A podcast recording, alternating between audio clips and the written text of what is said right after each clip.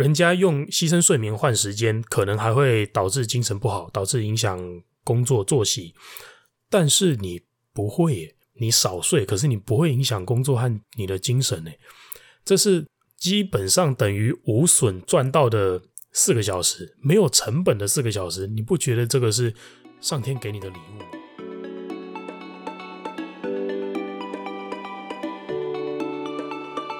？Hello，希望我的声音陪你度过这段美好时光。欢迎收听十四号声音。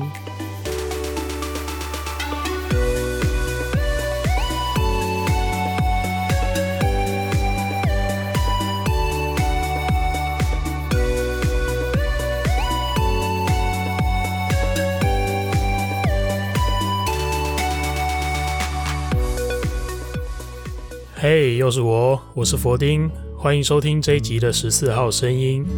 好久没有录音了，隔了大概一个月有了吧？大家是不是以为十四号声音这个节目要就慢慢的这样消失掉了，没有下文？呃，其实不是啊。那为什么最近这么这么久没有录音呢？其实，嗯，好，我等下再来跟大家慢慢的交代我的近况。在今天的节目开始之前，我想先按照上一集节目的这个架构，我们来先回应一下听众的回馈吧。先来读读这段时间收到的听众回馈。那因为时间真的隔了蛮久的，那可能呃，我现在读的这则回馈是听众回应我 maybe 一个半月以前的集数的内容。我只能说，就是隔了这么久没录音，真的很不好意思。但是我也不想要因为这样子就就忽略掉大家给我节目的回馈，所以我觉得我还是在这边好好的、仔细的来读一下听众的回馈，然后做出一些回应吧。第一个回馈是来自 Michael，Michael 跟我说：“你的声音好好听，我是第一次听 Podcast，你的比喻很好，灭火筒就像一把枪。”嗯，Michael 回应我的是在前两集啊，两集以前的内容，我提到就是灭火器这件事情，就是你到底要用什么样的心态去使用这个工具。Michael 给的回应是针对这一则了。那另外，Michael 也问说，诶，为什么你想要做这个 topic？呃。好，首先要先感谢你喜欢我的声音，希望你可以继续收听这样子的节目。那我相信 Michael 本身对灭火器非常非常的有兴趣，他也是会教他的朋友、同事等等的去使用灭火器吧。那为什么我想要做这个 topic 呢？其实我觉得吧，因为太多太多人对于灭火器这个工具都被商业行销的目的给洗脑了。而这个事情会，因为灭火器公司，它既然要卖灭火器，它一定会告诉你这个有用，它一定会告诉你这个东西可以灭火，这个东西安全，所以它的东西才卖得出去嘛。但是实际上，这个东西到底安不安全，我在前两节节目已经，呃，我觉得我讲的算是清楚了啦。所以，呃，我希望能够给大家一些真正能够防身、真正能够保卫你的生命安全的资讯，而不是单纯的。教会你用灭火器，然后推你去用灭火器。那最后你要是因为使用灭火器而遭受了危险而受伤，而甚至失去性命，我都会觉得那我好像有我没尽到的责任。这是我做这一期节目的目的啊。那希望有回答到 Michael 你的问题。好，第二个回馈来自于婷。好，于婷给我的回馈是针对呃体谅小孩这一集。那也是大概三集以前的内容吧。哎，我更正一下，刚刚回馈 Michael 的那集的内容，其实已经是四集以前的内容了。好，我真的隔太久没录音，整个记错。好，于婷回馈我的是三集以前的内容，就是我在讲体谅小孩这件事情。于婷说：“我们也是从零开始，从错误学习中成长。想想职场上不也是一样吗？”我们看着新人茫然失落、手足无措的时候，就算我们自己很想要接手，直接去帮他把事情做完，帮他把错误给 fix 好，但还是会给他们机会独立学习、累积经验。每个人都应该有自己的成长空间，经验不是无中生有。好，感谢于婷，呃，每次的回馈都帮我统整了这一集简洁扼要的核心内容。那确实，不管是面对小孩或者面对大人，其实。呃，我那些我们觉得无法理解，我们觉得不太正常、不太成熟的反应，其实对对方来说，说不定都只是一个正在学习的过程而已。那他说不定学会学好了，就不会再犯了。所以，呃，我觉得我们倒是可以放宽心去看待，嗯，对方，不论他是大人还是小孩啦，放宽心去看待他正在学习的这个过程。多给他一点机会吧，多给他一点时间或空间吧。那也让我们用这样子的心态看待的时候，可以不要那么的，不要那么的容易去看不顺眼某些人或某些小孩对事情的一些反应。那感谢于婷的分享。好，最后一则回馈是来自庆，庆告诉我说，诶，这两集的内容很不错。而庆刚好回应的是最接近现在最新的这两集，那刚好是我跟 Unis 做了一个算是访谈吧，交流。静说这两集内容很不错，希望我也能驾驭你所说的高敏感能力。你的口条越来越好了，赞赞赞！好，感谢庆，非常的喜欢这一集。那我自己也很喜欢这一段的访谈啦。我们甚至是开始录音前跟结束录音后，都还持续的交流了非常非常多的内容。那因为呃篇幅或者是主题的关系，我可能没有把它全部都收录进来。但是确实，我觉得这段交流收录到这两集，呃内容也都还是非常非常棒了。那感谢庆的喜欢，也感谢你觉得我的口条有进步。好，会持续保持的。回复完听众的回馈啊。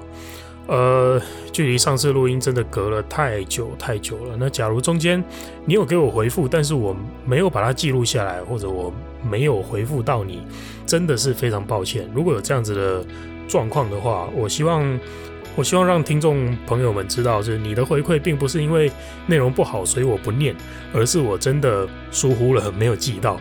所以如果你愿意的话，其实你欢迎你重复留言给我都没有关系。我看到了，我记下来，我一定会把它念出来，好吗？好，开始今天的主题之前呢、先来交代交代近况啊，这到底我为什么整整隔了一个多月没有录音？十四号声音以前是一个产能超强、超高的一个非常惊人的节目，两天就更新一集，好像我没在上班一样。那怎么现在会变成一个月才，呃，隔了那么久才出一集？那最近啊，其实是因为我在接了比较多的个案，在包括咨商和催眠，呃，也因为这样子啦，就开始我想要打造一个自己的催眠疗愈的工作室，那好让我能够更方便、更好的去好好的帮个案做疗愈，呃，好好的帮个案做催眠。那前阵子就是我花了一点时间在。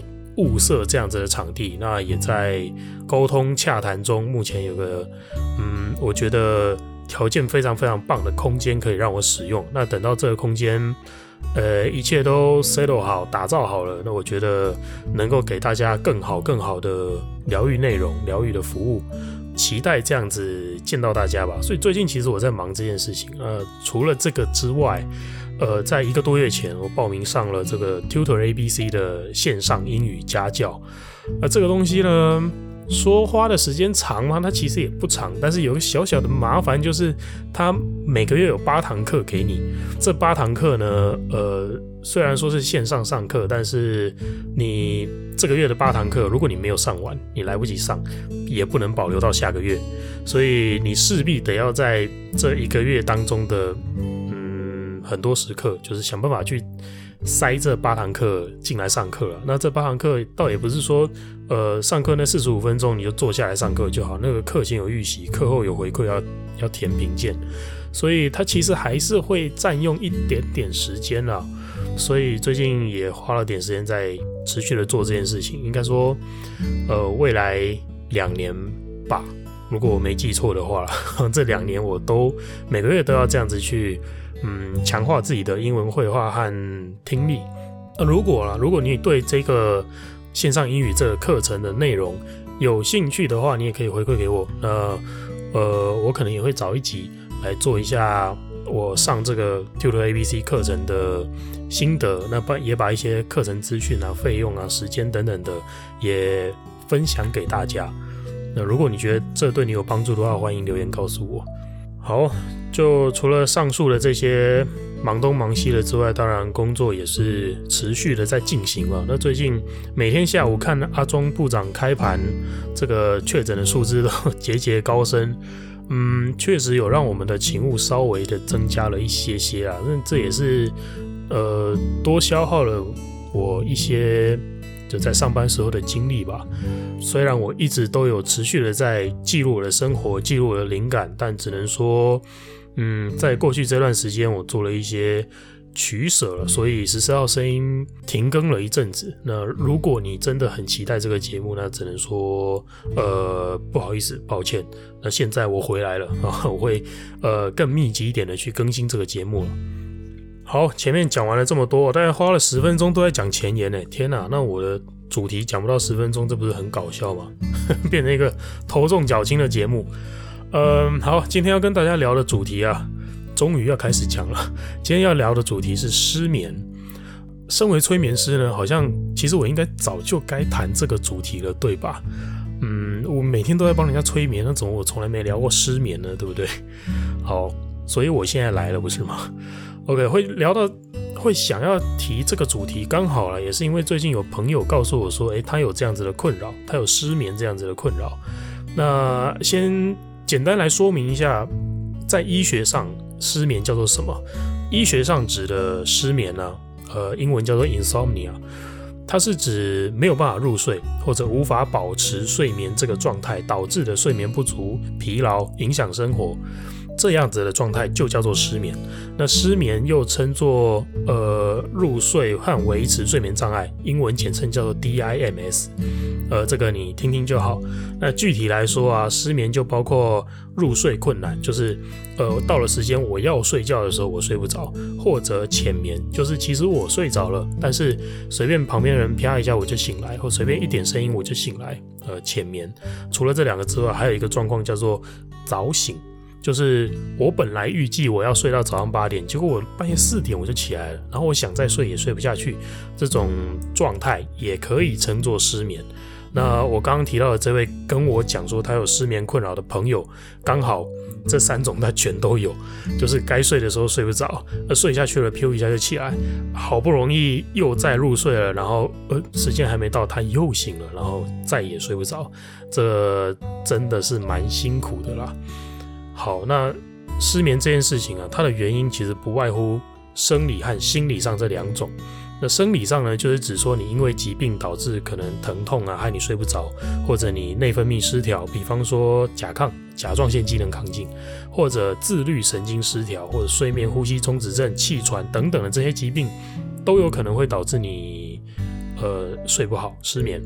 那在心理上的原因呢，大家应该更加的熟悉，也更加的有经验啊。呃，不幸的更加有经验。好，那心理上的原因其实就是压力大、烦恼啊、紧张、焦虑、忧郁、心情不好这类的状况，那都有可能是你失眠，而且是心理上的这个原因。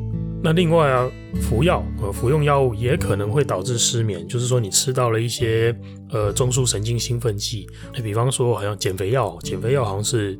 呃，属于这一类的，就是你吃了可能会失眠。那另外包括说像茶、咖啡、可乐这些饮料里面含有咖啡因的话，有些人对咖啡因很敏感，就是喝到一点点他就整个晚上睡不着。那也有可能是你失眠的原因，就是你呃，就是摄取到咖啡因了。好，那我刚刚说的这个个案啊，他呃，我先不讲他因为什么原因了，但是反正他。事实上，他就是这些症状，他全部都有。呃，要睡睡不着，睡下去又醒来，醒了再也睡不回去。OK，一票玩到底。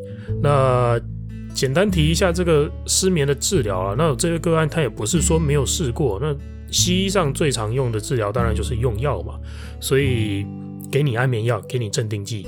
然后这些个案都试过，他甚至嗯吃的剂量已经比一般人还要再更大一些些了。可是。哎，还是效果有限。那另外，除了用药物之外，当然，如果啦，如果你的失眠状态是上述那个心理因素导致的，可能你有烦恼、你焦虑、你心情不好、压力大等等的，那当然就是心理方面的原因，就要用心理治疗嘛。所以，可能你接受智商、接受心理治疗，有机会改善你的失眠。既然提到了治疗的方法，那当然，催眠师也有催眠治疗。失眠的方法，而且催眠治疗失眠，我觉得超级超级有效诶。过去我自己接的个案的经验哦，就算这个个案来找我，他不是因为失眠的问题而来接受我的催眠，他可能是因为其他的呃烦恼、其他的感情问题、其他的或者他想要做一些自我探索、前世今生这样子的这种回溯，就算是做这样子的催眠疗愈，基本上我所有的个案给我的回馈都是，诶，做完催眠之后，他回去睡得。呃，更容易入睡，睡得更深更沉，嗯，睡得更好。对，这些几乎我从所有个案上面都得到了这样子的回馈，未必是他真的针对睡眠问题来找我催眠。所以我觉得治疗失眠，催眠是一个好方法。那再来，呃，我想每个催眠师都有各自擅长的领域啦。那用催眠来治疗失眠的这一套方法，对我来说啦，是我觉得还蛮。简单好操作的，所以欢迎有这样子烦恼的人可以向我询问，或者是约个时间体验看看。好，广告打完啊！如果你以为这一集就这样结束，那你就太天真了。我怎么可能 一个多月久久没录音，一回来录音就打个广告，然后水过这样子一集，当然是不行的。OK，我从这位个案的身上，其实我获得了一个蛮特别的想法，我想要分享给大家。那这是我今天来录这一集最主要、最主要的原因。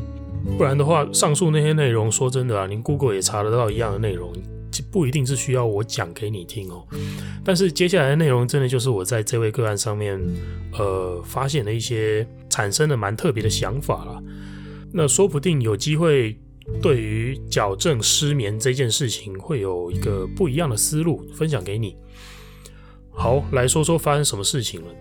在我跟这位个案沟通的过程中，我发现了，哎，其实就算他的生活中有一些些烦恼，但这些烦恼其实都不是他，不是导致他失眠的主因，因为他他根本主观上就认为这些烦恼其实还好。呃，那。所以我觉得，既然主观上他都不觉得困扰，不觉得压力，那这自然就不会形成是上述这个心理因素导致的失眠嘛。而且啊，我觉得更加关键的一点是，就算我的这位朋友他入睡困难，他浅眠，他早醒，但其实他在白天的时候活动、上班、聚会什么的，诶，他的精神是没有受任何影响的耶。他不会因为失眠而比较累，而精神不好而影响工作，都不会耶。呃，这其实我觉得是蛮天生神力的，就是诶，这个人怎么好像不用睡觉？这时候我突然就觉得啊，就是诶，如果是这个样子的话，睡得少、睡得多都不影响白天的活动，那我干嘛要去规定你一定要睡到这样子的时数呢？当我发现这件事情的时候，我跟这位朋友提案说。诶，如果你睡少一点都不影响你白天活动，那你要不要干脆就接受这样子的状态？你干脆就睡少一点，你觉得会怎么样？这位朋友虽然他一开始无法接受啦，就是他觉得他自己还是想要睡到那个时数，就算就算没睡到也不影响精神，他还是希望自己的作息可以是呃相对正常的那个状态啦。所以他其实没有办法接受这一点。那在这个时候啊，我就接着跟他说，就是，呃，我们试着转念思考看看，或许正在收听这一集的听众朋友，你也可以这样转念思考看看。我告诉他说，会不会现在你觉得失眠好像是一个疾病，是一个你的困扰？但是我们转念思考看看，会不会这或许是你的一个天赋，你的一个特殊的能力，你天生得到的能力啊？因为很多人，我们每天这样子战战兢兢、急急营营的在可能工作，在嗯忙东忙西的在追逐我们的梦想或目标，那都是为了要把握时间。我们没有办法不休息，我们没办法不睡觉，而且我们只要一睡觉，一天就过去三分之一。这其实是很可怕的一件事情，就是说我们光是。工作光是做我想做的事情，光是赚钱，我都嫌时间不够用了。所以有些人才会要熬夜，或者有些人才会要被迫提早起来，他就变成用牺牲睡眠来换取他的时间。那今天呢？今天你需要的睡眠时间只有别人的一半不到，重点是，人家用牺牲睡眠换时间，可能还会导致精神不好，导致影响工作作息。但是你不会，你少睡，可是你不会影响工作和你的精神呢。这是基本上等于无损赚到的四个小时，没有成本的四个小时。你不觉得这个是上天给你的礼物吗？我这样子提案给这位朋友了，那。因为我觉得，哎，转念一想，说不定这真的是，真的是一个天赋。你每天都可以多人家这样子四个多钟头可以用，那你想一个月、半年、一年累积下来，你会多人家多少时间呢？会不会你就因此这样子可以在呃人生的整个过程中，不管在你的事业，在你的呃个人成就，会不会因为这样子就领先大家一大半？有可能吧。好，但。最终，我这位朋友其实没有接受这样的说法啦，但是这间接的促进他跟我透露了更多的讯息，就是呃，因为他既然没有接受的说这样的想法，那我还是问他说，诶，那那这样子，你到底为什么想要矫正失眠呢？如果失眠没影响你工作，你也不会觉得不舒服，那到底为什么你想要矫正它？那这位朋友他才终于告诉我说，诶，主要是因为他。半夜醒来的时候觉得太无聊了，追剧无聊，因为一下子就看完了，时间太多；看电影也无聊，嗯，跟追剧一样。那重点是半夜他醒着的时候，哎呦，没有人可以聊天，社交需求没有办法满足。就算他想要外出去做点事情，基本上半夜很多店家都打烊啊，景点都没开啊，他要怎么办？所以他其实，在半夜醒来的时候，他是觉得，我这什么都不能做，想去哪不能去哪，想找人都找不到，觉得无聊。那这时候我才发现啊，就是会不会有可能解决了无聊，就间接解决了他失眠的这个烦恼？是不是帮他找到了目标，他就不会嫌时间太多？所以有没有可能，这是我自己心里现在的想法了。那呃，这位朋友还在持续的 沟通联系中，所以。呃，我不知道这样子的一个思维思路对他到底有效还是没效，但是我觉得吧，就是如果其他方法他都尝试过了，那或许这会是一个嗯管道，或许这会是一条出路哦。就是我不一定要你睡得多，但是我只要让你找到目标，让你开始觉得醒着不会没事做，让你觉得有事情忙，忙得踏实，忙得开心。你就不会嫌无聊，嫌时间太多，你甚至不会觉得你必须要睡到八个钟头、十个钟头。好，这件事情我仍然在观察，那也留给大家思考，或许你也会得到一个专属于你自己的答案哦。好了，以上就是今天要跟大家分享的内容，希望你会喜欢，更希望大家都能吃饱睡好。享受这个对你来说充足的睡眠，也能够拥有一副健康的身体，帮你完成任何你想做的事情哦。好了，今天的分享就到这边。如果有任何想跟我说的话，都欢迎私讯我的 IG。喜欢我的节目，也别忘记分享哦。很开心我的声音能陪你度过这段美好时光。我是佛丁，十四号声音，我们下次见喽，拜拜。